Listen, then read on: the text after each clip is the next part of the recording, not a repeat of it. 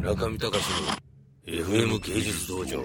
ちなみにでも僕とかもだから東さんとかまあずいぶん前からあの知り合ってるんですけど東さんはこのままいくと本当に、まあ東さん今猪瀬さんともすごく仲がいいですし、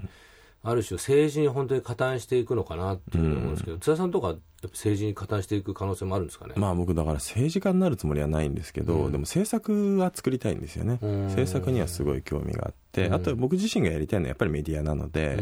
なんかだからちゃんとネット専業でネットを使ってネットの良さを生かした、まあネットにはねいっぱい悪いところもたくさんあるんですけど、まあでもネットにはもちろんいいところもたくさんあって、ネットの良さを生かしたメディアを作って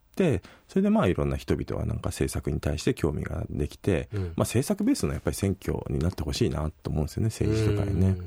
だからなんかもう政策にみんな興味を持てばね、結局今日本人ってあの投票の時しか政治に興味をまんま持たないみたいなのがあって、はいはい。でそれ以外はもうね普通のテレビとか新聞は政局の話ばっかりしちゃうから、もう政局の話とか本気でどうでもいいんですよもう。誰々と誰々の人間関係がどうだとかこの権力争いがそうじゃなくて、まあ、実際本当に困ってる人とかもねこれだけたくさん出てきてしまったし、まあもうそれをどう救済していくのかっていうのはもう政策だと思うので、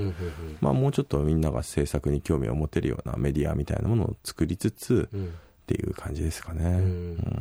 まあここ数ヶ月で、あのチュニジアのことであってもそうですね。まあ、津田さんの存在であってもソーシャルネットワークが、はいはい。まあ、本当にヒノキ舞台っていうか、社会のもう表に突然出てきたっていうか、まあ、そういう余地はもちろんあったでしょうから津田さんの、まあ、メディアジャーナリストっていうかそういうポジションもあったと思うんですけど、この変わり目っていうのは今後どういう感じになっていくんですかね？まあなんか一個僕思ったのは、震災前ってやっぱり IT ってうさんくさいっていう感じだったじゃないですか。特に高齢者の人とかね。やっぱりまあそれはあの堀江さんが逮捕されちゃったりとかいろいろあったと思ってたんですけど、震災後はやっぱりその後相当変わりましたよね、なんかあのーそれこそ NHK なんかでもそういうネットがこれだけあの役に立ったんだよみたいな試みが紹介されたりとか、あとはもう Google がねあのいち早く Person Finder を作ったりとか、あとはもうテレビ局がネットをうまく使った活用をして、例えば避難所の映像っていうのを YouTube に上げて、そうするとその取材したソースっていうのをいつでも見れるようにして安否確認に使ったりみたいな連携とかもスタートしたりとかで、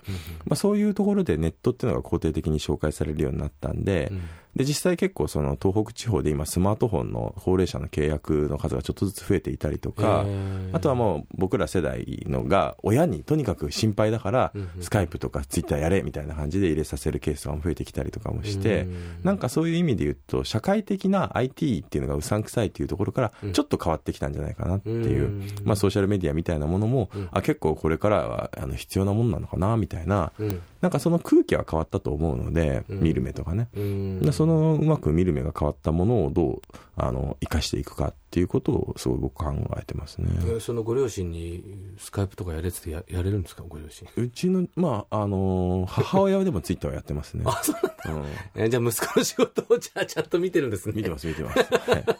ええそうか。中見隆の FM 芸術道場